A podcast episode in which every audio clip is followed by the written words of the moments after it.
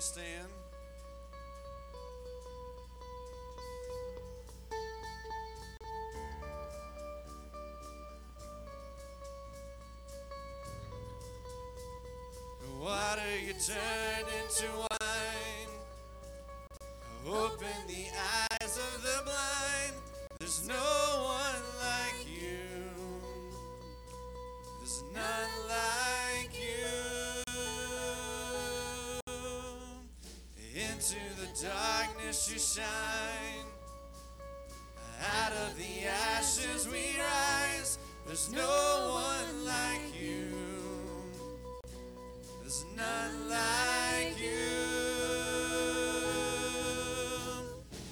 Our God is greater, our God is stronger.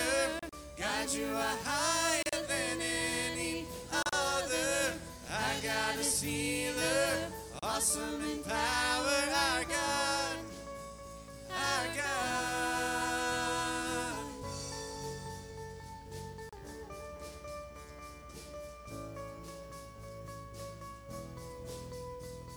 And into the darkness you shine.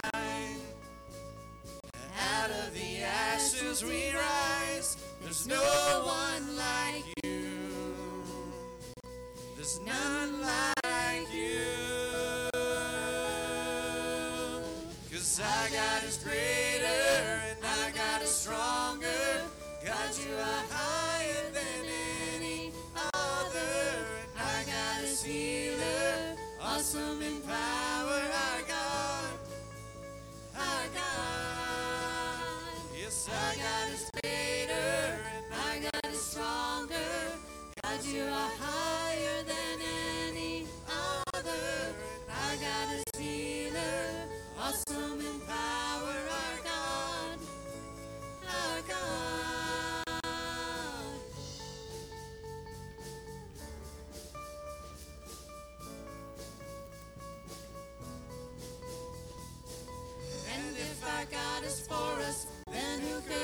stop us? And if our God is with us, then what can stand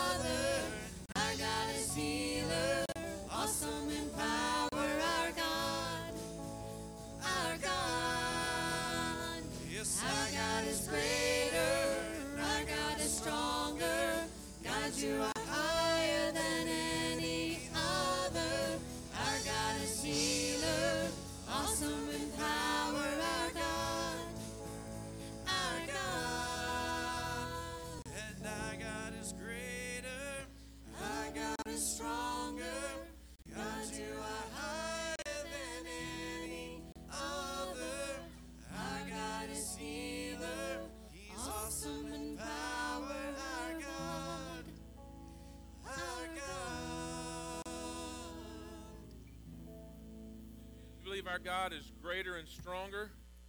I do. I do. I'm glad you're here with us this morning at Northside Baptist Church. Welcome.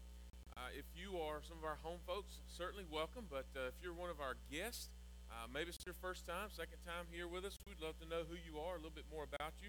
You can let us know that by tearing off a little portion of the bulletin this morning. I hope you got one of those. Put your name on there and leave us a little, little bit of information. We can know how to minister to you. Place that in the offering plate a little bit later or at the end of the service, hand it to one of the ministers at the door. Uh, but we're glad that you are here with us this morning. Uh, right now, we'll take the opportunity to shake somebody's hand, let them know that you're excited to be in the house of God this morning and that you're excited to see them here as well.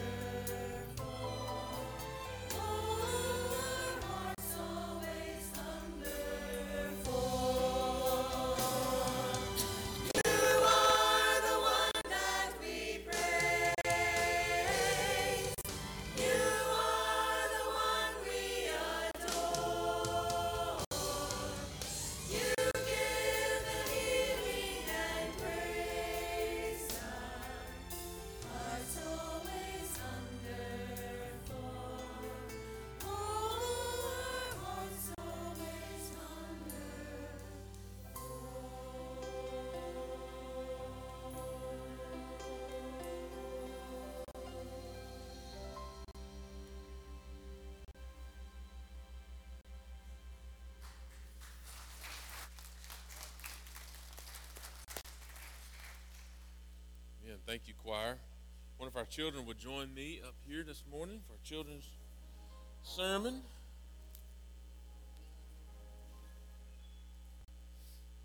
All right. How are we doing today? Good? Doing good? Come on over this way so you can see. What do I have here? An apple. That's right. Now, I'm going to just get right into this because, well, your parents want to go home before 12:30. All right. Let me just cut this open a little bit now. Don't ask if you can have a bite. There's nothing wrong with an apple. I just don't know where all my pocket knife has been. And uh, it's cut open a lot of boxes the last few weeks. So, what's inside there? Apple. That's right. All right. The good part, yellow juice. Oh, what is that? What's that? Seed. The seed. That's what I'm looking for. Seed. How many seeds do you think are in this apple? Three. Now, you think there are four? We got three. We got four. Five. Let's just cut right through the middle. We can just keep on counting, can't we? All right. Can you hold your hand out? You can. Look at there. You can do that. All right.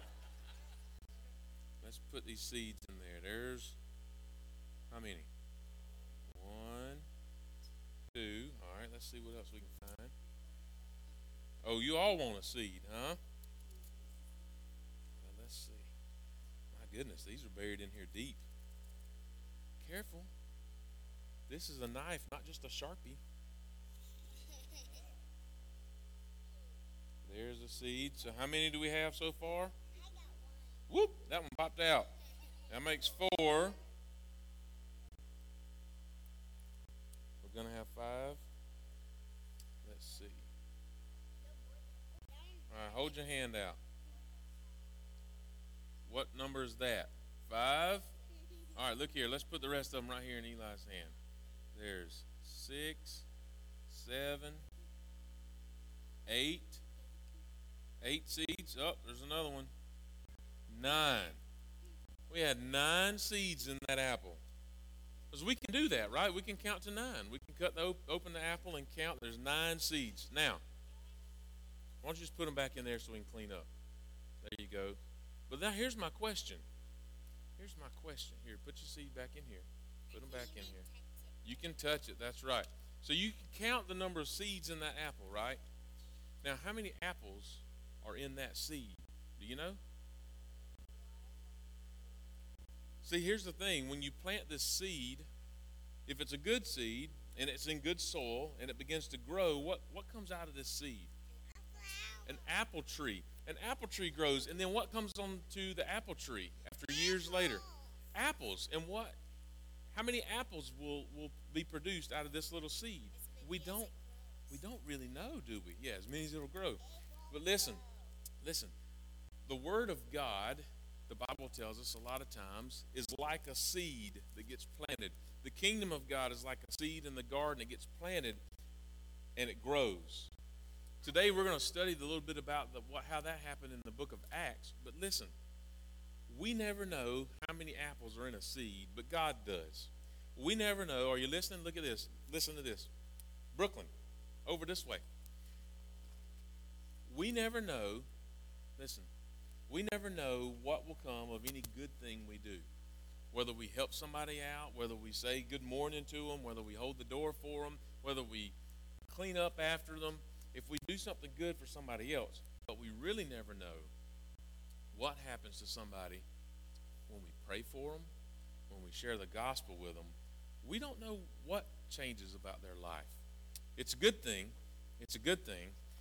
And we making we can cut open an apple and count the seeds, but we don't know what that seed will produce. The seed of telling the gospel, the seed of praying for somebody. So we're asked to do that. We're asked to plant the seeds of the gospel. We're asked to share Jesus with people. And we just we just don't know what God might do if we're just faithful to plant that seed. Okay? Let's pray. Father, just like when we plant seeds in the garden, things grow. When we plant apple seeds, we, we, we hope we get apple trees and, and we get apples. Father, may we plant the seeds of the gospel and see it grow.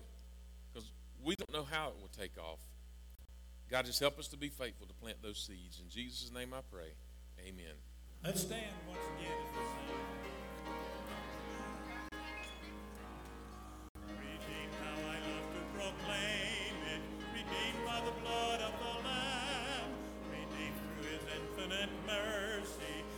I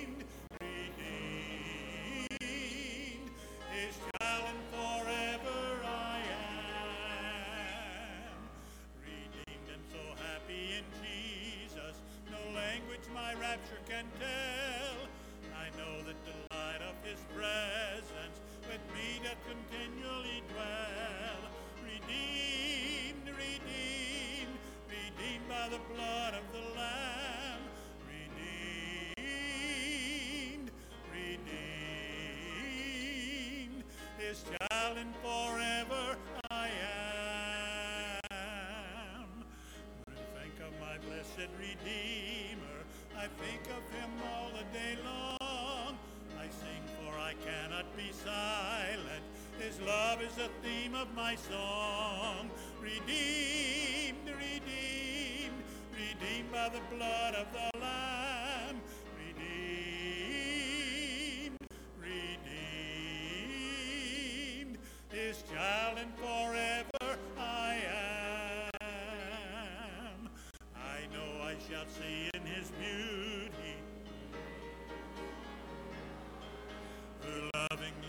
guardeth my footsteps and giveth me songs in the night. Redeemed, redeemed, redeemed by the blood of the Lamb. Redeemed, redeemed, His child and forever I am. Thank you. If you will turn to the book of Acts, remain standing for the reading of God's word. Book of Acts, chapter 9. Begin reading in verse 10. Acts 9 10. There was a disciple in Damascus named Ananias, and the Lord said to him in a vision, Ananias, here I am, Lord, he said. Get up and go to the street called Straight. The Lord said to him, To the house of Judas, and ask for a man from Tarsus named Saul, since he is praying there. In a vision, he has seen a man named Ananias coming in and placing his hands on him so he can regain his sight. Lord, Ananias answered, I have heard from many people about this man, how, how much harm he has done to your saints in Jerusalem. And he has authority here from the chief priest to arrest all who call on your name. But the Lord said to him, Go, for this man is my chosen instrument, to take my name to Gentiles, kings, and the Israelites. I will show him how much he must suffer for my name. So Ananias left and entered the house. Then he placed his hands on him and said, Brother Saul, the Lord Jesus, who appeared to you on the road you were traveling, has sent me so that you can regain your sight and be filled with the Holy Spirit. At once, something like scales fell from his eyes, and he regained his sight. Then he got up and was baptized. And after taking some food, he regained his strength. Lord, thank you for your words you've given to us and preserved in the Bible. Bless the reading of your word and give us open ears and open hearts to hear a message from you today. In Jesus' name I pray. Amen. You may be seated. Most people in here probably, just just an assumption, most people probably don't know the name Edward Kimball. Some may know that name, but if you know that name, it's probably that it was you probably only know it because it's associated with another name. But Edward Kimball was a Sunday school teacher at a church, Mount Vernon Church, and uh, he taught he taught young boys Sunday school, uh, and he was just a faithful servant there in the Sunday school class. The boys would come in, they'd open up God's Word, and one particular Sunday, he was teaching out of the book of John, and there was a new a new boy he come to class, and he got there a little bit late, and so he, had, he gave him a copy of God's Word and said, "We're we're in the book of John," and he noticed the, the boy was flum, kind of fumbling around, didn't know where the book of John was, and he noticed some of the other boys kind of looked at him kind of out of the corner of their eye. And so the teacher just said, Here's my copy, and handed him that book. He said, You can just you can just use my Bible. It's already open to the book of John. And he took the boy's copy and turned to the book of John and continued on with the lesson. Later, that little boy, as he grew up, he said, I would, I would, uh, I had made a decision right then. I would stand beside someone who would stand beside me. So even that little gesture, he said, Look, I, I don't want you to be fumbling around all Sunday school lesson. Here, you, you take this. Even that little gesture meant something. But after several weeks, the little boy, uh, I guess he wasn't a little boy, he was a teenager, nearly a grown man. He, uh, he never really, never really asked a whole lot of questions. Never really engaged much in Sunday school. Had some had some trouble there. But He had a job downtown. He worked he, he worked at the local shoe store. So Mr. Kimball decided one day I'm going to go down there and visit him in the shoe store. He went down to the shoe store. He said, "My my main purpose was to share the gospel with him, to just to just tell him about Jesus." And I want to read for you a little bit of his own words Mr. Kimball as he went that day to go to the shoe store. Says this Started downtown to Holton Shoe Store. When I was nearly there, I began to wonder whether I ought to just uh, whether I ought to go just in during business hours. And I thought maybe my mission might embarrass the boy that when I that when I went away and left, the other clerks might ask who I was, and when they learned that I might taught that, that I might have taught him and asked if I was trying to make a good boy out of him. While I was pondering all these things, I passed the store without noticing it. Then, when I found I had gone by the door, I determined to make a dash for it and have it over all at once. I found him in the back of the store, wrapping up shoes and paper and putting them on shelves. I went to him and put my hand on his shoulder, and as I leaned over, I placed my foot upon a shoebox. Then I made my plea. I feel that it was as it was really a very weak one. I don't know just the words I used, and he couldn't really tell me either. I simply told him of Christ's love for him and the love Christ wanted in return. That was all there was of it. I think he said afterwards that there were tears in my eyes. It seemed that the young man was just ready for the light, and that right then it broke upon him. For there was at once in the back of that shoe store in Boston the future great evangelist, Dwight L. Moody, gave himself and his life to Christ. You see, you never really know. Most people, or a lot of folks, have heard of Dwight Moody, the Moody Bible Institute, and his impact upon, really upon our country. But most people don't know Mr. Edward Kimball. At least we don't know much about him apart from he shared the gospel with Dwight L. Moody, and Dwight Moody gave his life to Christ. That's what we know most about him. And today's story is a little bit like that. As we study Ananias, we don't know much about Ananias apart from the fact that, well, he went to he went to Saul and shared the gospel with Saul. And Saul, who was often called Paul, had a great impact upon all of the Mediterranean region and indeed the, the history of the world since that time. But it bears asking, I think, well, who was Ananias? I said, we don't know much about him, but I think we can find out a little bit about him. So, who was he? Well, according to Acts chapter 9, verse 10, first of all, he was a disciple. He was a disciple in Damascus. And now I have a question, and I don't know that it's fully answered.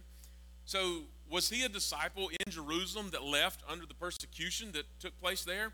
Or was he somebody that had lived his whole life in Damascus, perhaps? And because of the persecution in Jerusalem, some of those Christians fled and he became a convert there. I don't really know. I don't know that it's really important, but I was just kind of curious. Is, is, is he someone who heard the gospel in Jerusalem? And so he would even have a greater understanding of who Saul is because of because of his understanding having been in Jerusalem? Or was he someone in Damascus that just came to faith in Jesus a little bit later? I'm not really sure. But first of all, he was a disciple. The, Second thing, it says, The Lord said to him in a vision, Ananias, and he responded, Here I am, Lord. We know that he was sensitive to the voice of God. He was sensitive to the voice of God. He, he understood when God spoke, and he answered. That's about all we get from him from this, from this passage. But, again, we look in other parts of the book of Acts, and we see Saul retelling his story in chapter 22 in Acts. You can turn there if you like. In chapter 22 in Acts, we get verse 12 and 13. We get a little bit more insight into Ananias. Verses 12 and 13 say this Someone named Ananias, a devout man according to the law, having a good reputation with all the Jews residing there, came and stood by me and said, Brother Saul, regain your sight. So he's a devout man according to the law. Well, what can we say about Ananias because of that? Well, he was devoted to the Word of God. He was a disciple, he was sensitive to the voice of God. And what we have here, he was devoted to the Word of God. But it also says that he had a good reputation with all the Jews residing there. So I believe also we can say that he was a witness according to the will of God. He was devoted to the Word of God, he was sensitive to the voice of God, and he was committed as a witness according to the will of God. He was a godly man, he was a faithful servant. There's not much else that we know about him. It says that he has a good reputation with all the Jews residing there. Proverbs 22 1 says, A good name is to be more desired than great wealth. Favor is better than silver or gold. It's a great verse for us, just a, just a great proverb for our own lives. A great name, a good name, is to be more desired than great wealth. It seems that Ananias had a good name. He was well received by the people of Damascus. It says even the Jews. Now that's intriguing to me because it doesn't say to the other brothers that are in Damascus, it says to the Jews. Ananias would appear to be a Jew, a Hebrew by birth, but a convert to Christianity. Is he, does he have a good reputation with those who are still following the ways of Abraham, those who are still following the law of Moses and the prophets? Is he, does he have a good reputation among those who still consider themselves Jews? Or does he have a good reputation among those who are also now believers in Jesus Christ? It doesn't call them brothers. It says he has a good reputation among the Jews. It sounds like he just has a good reputation, probably lives a life of integrity, probably extends forgiveness and grace and mercy to the people in Damascus. But whatever it is, he has a good reputation, he has a good name in the city. In summary, I think we could say Ananias well, he was just kind of an average Joe or Joseph. I don't, I don't know. But he was just an average Joe. A decent, hardworking man who feared God, treated his neighbor well.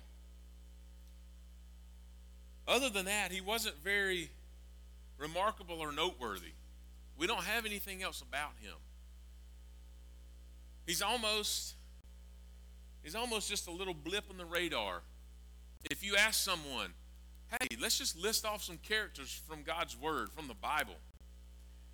Or if you have a costume party where you dress up like a character from, from the Bible.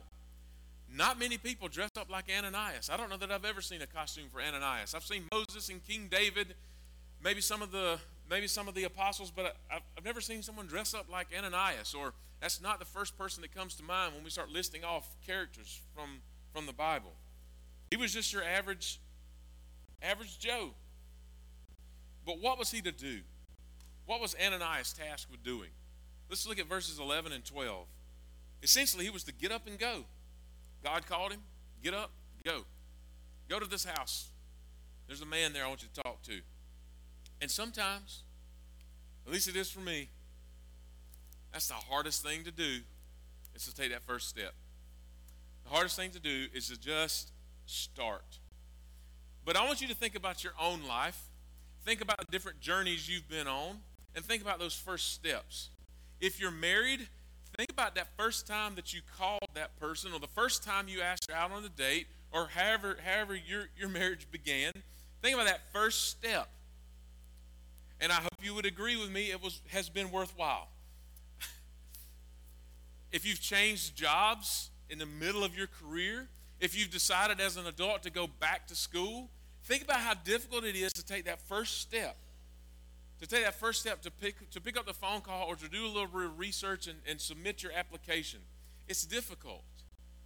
But those journeys, oftentimes, especially if they're led by the Lord, are always worthwhile. But sometimes it's hard to take that first step. We see that here in this passage. So I believe the Lord gives him three comforts right here. Three comforts in verse, uh, verses 11 and 12. First of all, he says, Go to this man. He's praying. He's praying. That's the first comfort. One commentator said, The very same mouth which had been breathing out murderous threats against the Lord's disciples was now breathing out praises and prayers to God. The raging lion has been changed into a bleeding lamb. So there's a comfort there. Ananias, he's praying. Go to him. He's not arresting folks. Go to him. He's not sending out murderous threats against folks. Go to him. He's praying. The second thing, not only is he praying, he's seeing a vision of a man named Ananias. Your name is Ananias. He's seen a vision of a man named Ananias coming to him. You need to go. And thirdly, and this one is a little bit obscure, he's blind. He's been humbled, and he's vulnerable, and he's open. You see, he has a need.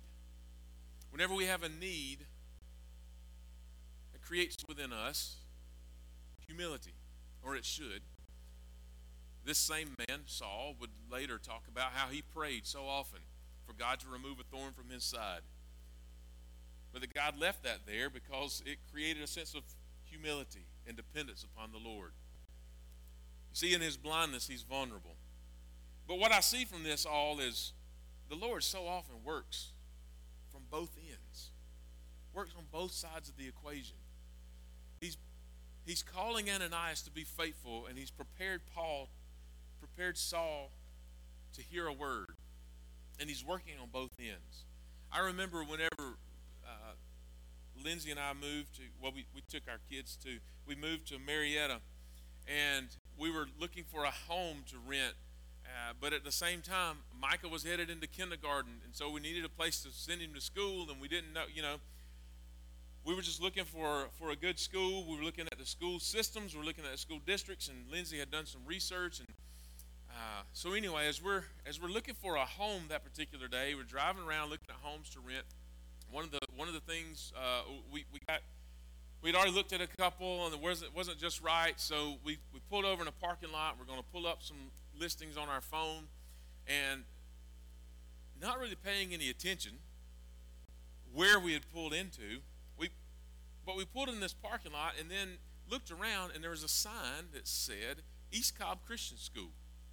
And Lindsay said, This is one of the ones that I looked at online. This is one of the schools I've been looking at for, for Micah. And uh, she said, But this is July. Um, I, I bet they're I bet they're full. Well, why don't we just check it out? So she walked in, and as you would have it, or as the Lord would have it, they had an opening just that day. And so we filled out the application, and, and Micah went, went to school there. Now, I share that story just to say that God, I mean, we didn't determine to, to pull in that parking lot. I feel like the Lord led us to that parking lot. But at the same time, God had prepared the school to have my oldest youngin. They didn't even know what they were getting into. But God so often works on both ends of things. If He's working on your heart, trust that He's working on the other end of whatever He's calling you to as well. Sometimes on mission trips, we think that we just come sailing in as Americans on a great white horse. And uh, the truth is, God is oftentimes at work there long before we get there. And what we do is we just join Him on mission at a place that's already being prepared. And if we are wise in our prayers as we go on a mission trip, we pray not only for ourselves, but, for, but, but we pray for the hearts of those that we're encountering, that God is going ahead and preparing them as well. But let's keep going because there's a little conversation that takes place here with Ananias and, and the Lord. The conversation, uh, Ananias' response, he basically says, But Lord, he's mean. He's mean. and he might hurt me or arrest me. And you know, my life is pretty good right here where I am. I could get into some serious trouble. What I'm doing is essentially turning myself in to the police, to the authorities. But you see, Ananias does go forward. I believe Ananias has great courage. I won't say he's fearless because I think that those two things are incompatible with each other. To be fearless is not the same thing to have courage. In fact, courage is precipitated by the, the idea that we have fear. If, if I don't fear anything, I don't, it doesn't take courage to, to do it. But if there is a sense of fear, courage comes when I see uh, when, when I have fear, but I move forward anyway.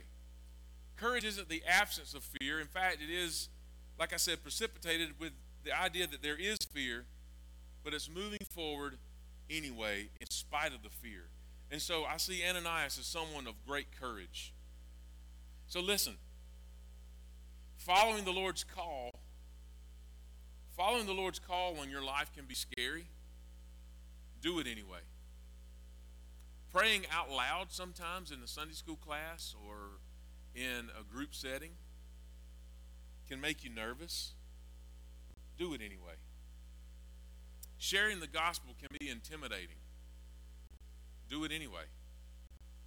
Walking the aisle right here to join the church or to say that you need to be baptized can be a daunting task. But if God's calling you, do it anyway. The reasons that these things that I've just listed are so terrifying is because oftentimes we're dealing with eternity and we're dealing with life and death. I'm not going to tell you sharing the gospel doesn't cause a sense of nervousness or uh, a little bit apprehension from time to time. It can be downright intimidating. But realize that there's someone fighting against you, doesn't want you to share the gospel. There's someone who doesn't want you to come to saving faith in Jesus Christ, and he's fighting against you to make you intimidated, to make you feel nervous. But we do it anyway because we're dealing with life and death. We're dealing with eternity. That's what's at stake. So that's Ananias' response. How about the Lord's response? Verses 15 through 16. It's interesting to me the Lord does not directly answer Ananias. If we look at what he didn't say, the Lord did not say, You know what? I know he's mean, but you'll be fine. Just take a few extra guys with you. The Lord didn't say that. He doesn't even say, oh, Ananias, you know what? You're right. You're right. I'm so sorry I asked you. I hadn't really thought about that. That wasn't the Lord's response.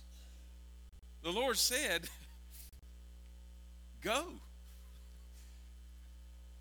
Yeah, I hear you. Go. Because I've because I told you to go. And you've responded, Lord. Do you see that? When the Lord speaks, those who call him Lord do what the Lord says. Otherwise, he's not Lord. God said to go. He says that Saul is my chosen instrument. My chosen instrument. Or maybe your version says a chosen vessel. But a chosen instrument, I know it has two, there's, there's, there's just a couple of things we can say about a chosen instrument. Think about, think about your, your favorite horn. I played the trombone for a little while. I hadn't played in a long time, so don't ask me to play again. But I play the trombone. I know a chosen instrument. Well, it, it has a purpose. It has a purpose. Saul has a purpose here. Saul's purpose is to take my name to the Gentiles, kings, and Israelites. A chosen instrument has a purpose. Also, a chosen instrument needs to be finely tuned, or either it doesn't sound well and it doesn't fulfill its purpose. A chosen instrument needs to be finely tuned. I always chuckled whenever the band would warm up, and then, and then all the parents out there would clap for them. Like all, they, all, all we did was warm up. Um, but it needs to be finely tuned. Saul would need to suffer for my name. That's what, uh, that's what the Lord said. He'll need to suffer for my name. I'll show him all that he needs to suffer. We, we later find out that Saul spent three years uh, in the deserts of Arabia. I don't know exactly all what transpired there, but it very well might be that, the God, that, that God used that moment to pour into the life of Saul. If, if you think of the analogy of the other apostles who walked with Jesus for three years, it certainly seems like it certainly seems like that, that, that the Lord spent some time with Saul in training him in all the ways that, that, that he should go. But not only that, in the book of James, we read about what it means to suffer. James, and I always find it intriguing when I read the book of James to think this was a brother of Jesus. He says this in uh, chapter 1 Consider it a great joy, my brothers, whenever you experience various trials, knowing that the testing of your faith produces endurance. But endurance must do its complete work so that you may be mature and complete, lacking nothing. If you know the rest of the story of Paul, you know that he certainly would need endurance because he would undergo a great deal of testing and a great deal of trials. He would be shipwrecked, he would be beaten, he would be bitten by a snake, the kind with venom. He would he would be chased out of town. He would be stoned and left for dead. But he kept on going.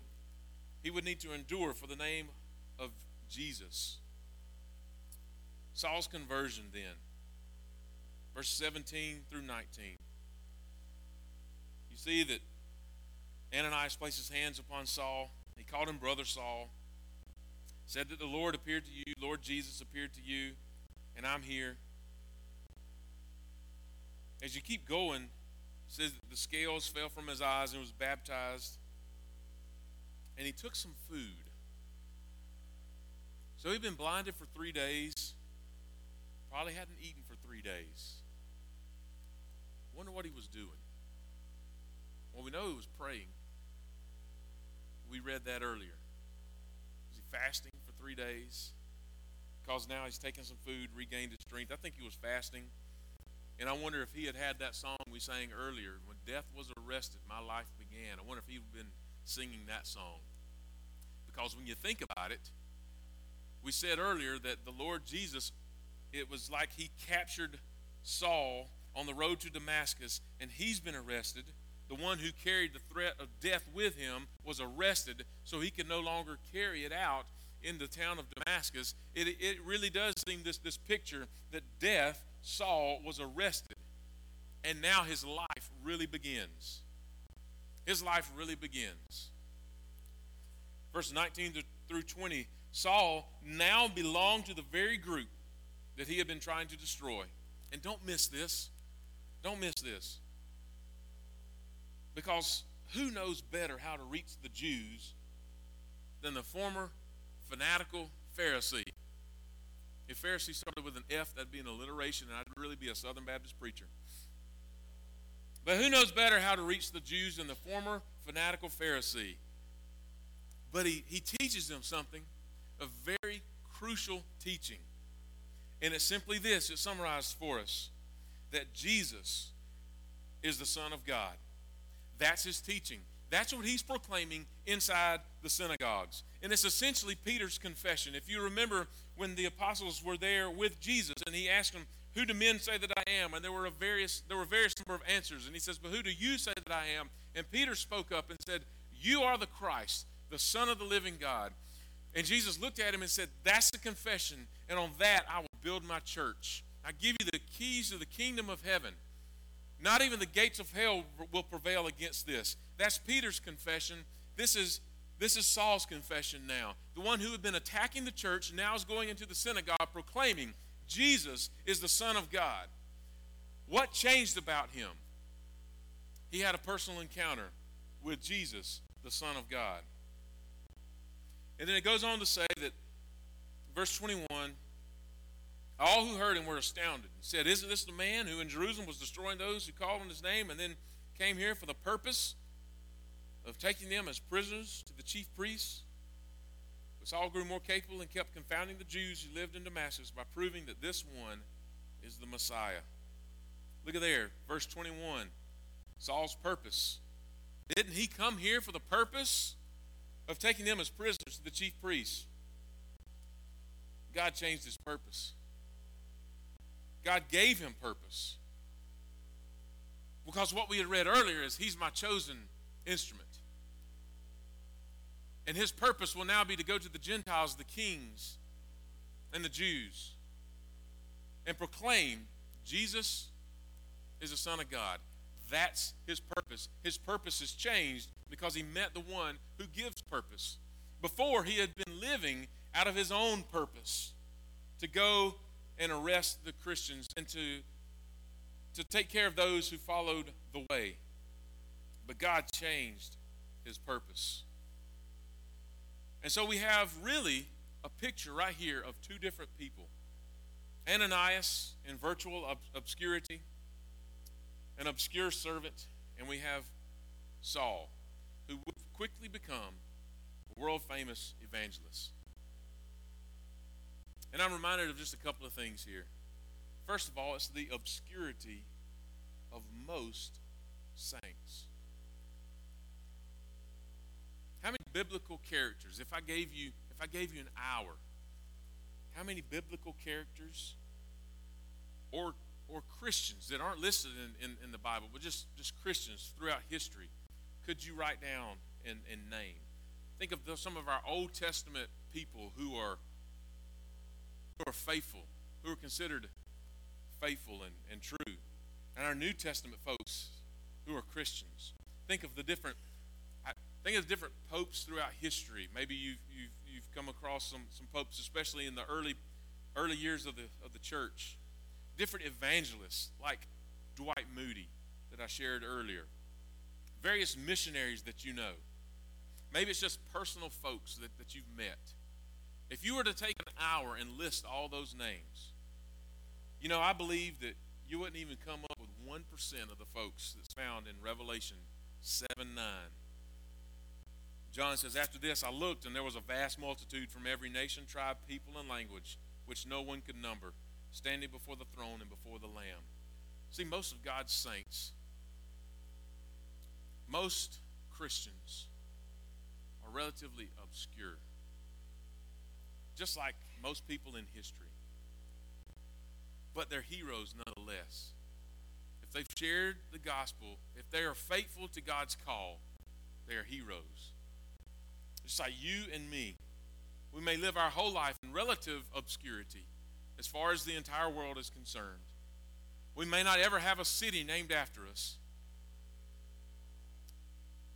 But we can still be heroes in the kingdom of God we would still be considered greater than John the Baptist because we've been faithful to God's call in our life. Most of God's saints are fairly obscure, but we got to be okay with that because we follow after God's call on our life.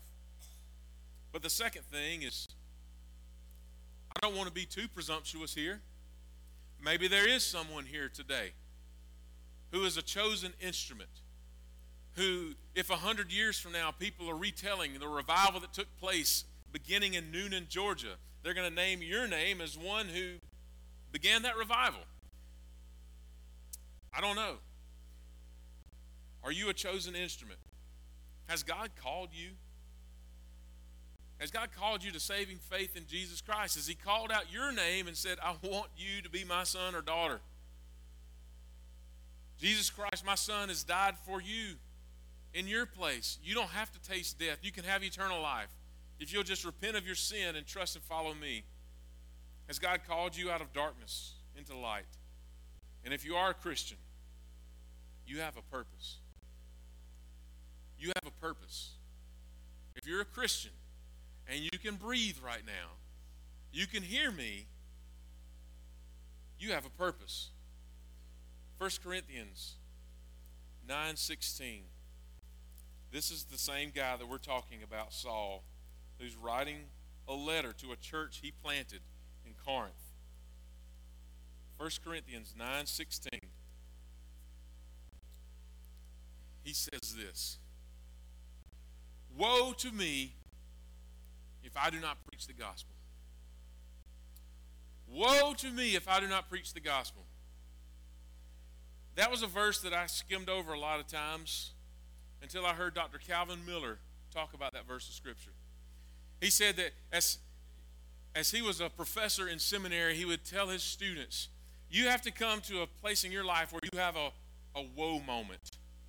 You have a woe moment where you say, Woe unto me if I do not, and then fill in the blank. What has God called you? What is your woe moment? For Paul, it was woe unto me if I do not preach the gospel. That was, that was his calling. Now, a little caveat we're all called to carry out the gospel. I get that.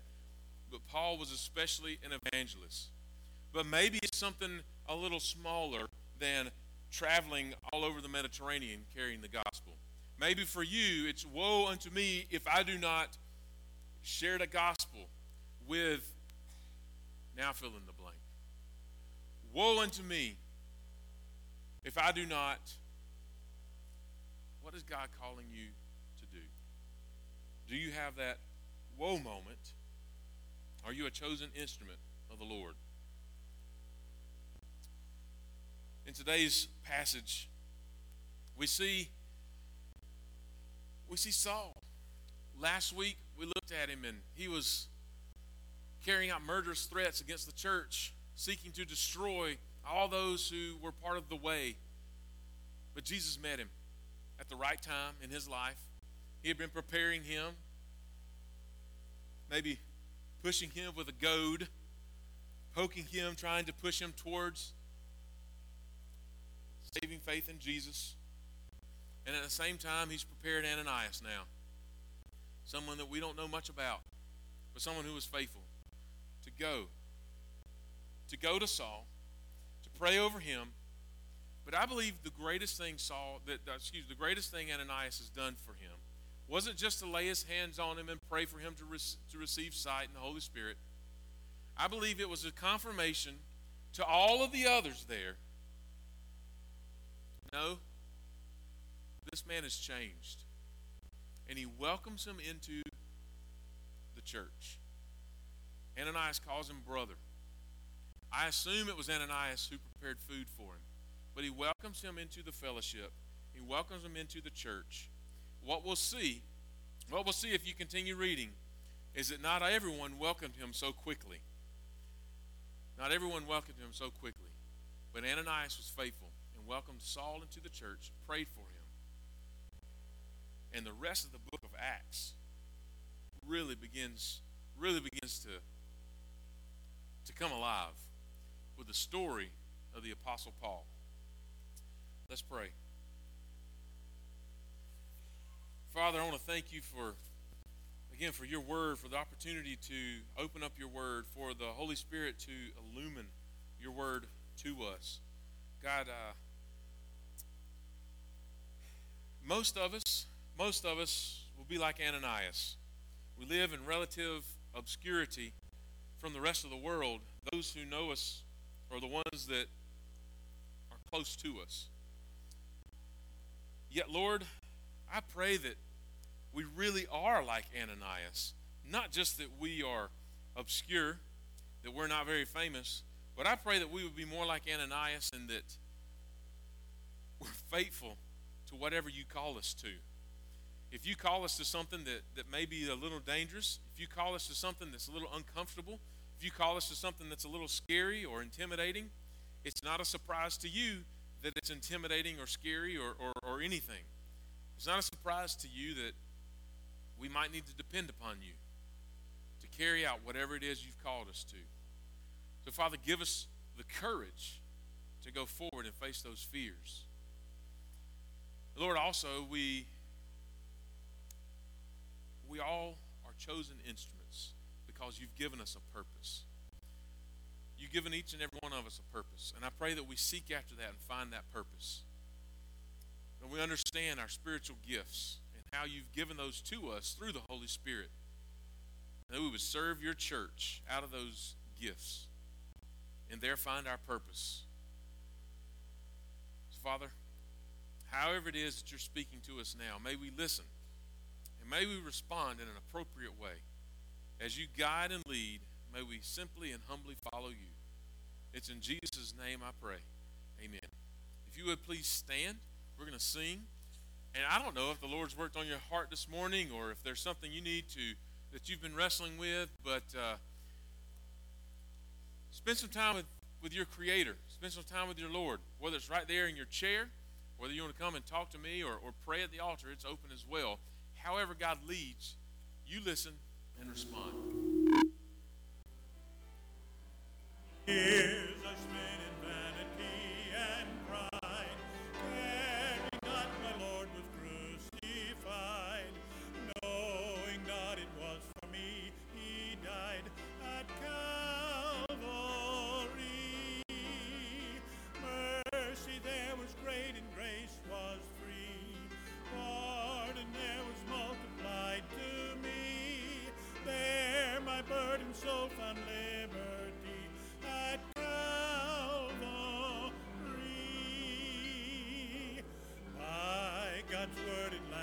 Sin I learned.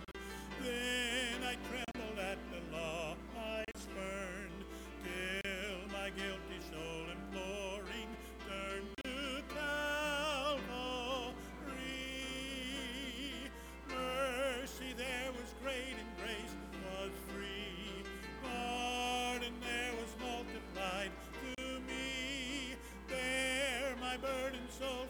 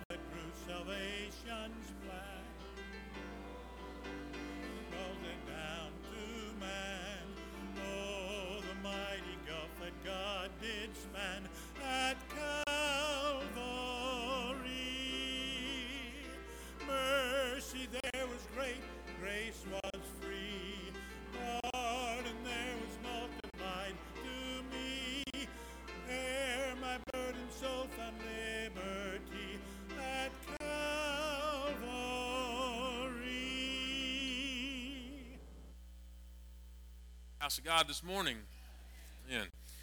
Listen, uh, pay attention to your to your bulletin. If, if you see there in your bulletin, uh, and those of you that have them handy, you can go ahead and look at it with me. But you'll see there the, about our, our deacon nominations, and so this this is the list that uh, unless unless some of these gentlemen call uh, this week, um, this will be the list will be presented to you next week. Will be a sample ballot, and then we'll be having our election the the following week. And so begin praying about that if you haven't been already, and praying for who uh, God is leading to be uh, part of our, our deacon body uh, this, this next coming year. Uh, so, so make sure you, that you do that. Um, and then tonight, we'll be watching a movie together over in the fellowship hall. If you've not seen this movie, which one of the reasons I chose it is because I thought it wasn't one of the more popular movies. Would love for you to come. It's a great. It's, it has a great message, um, and would love for you. Hey, the one of the main guys is it was the captain of the love boat. So just just come, you know. Uh, but come and, and invite somebody to come, and we'll have some popcorn and perhaps some other snacks and that kind of thing. But come, we'll be in the fellowship hall at six o'clock, and we'll watch that movie together. Uh, there are some other things. Make sure that you pay attention to those.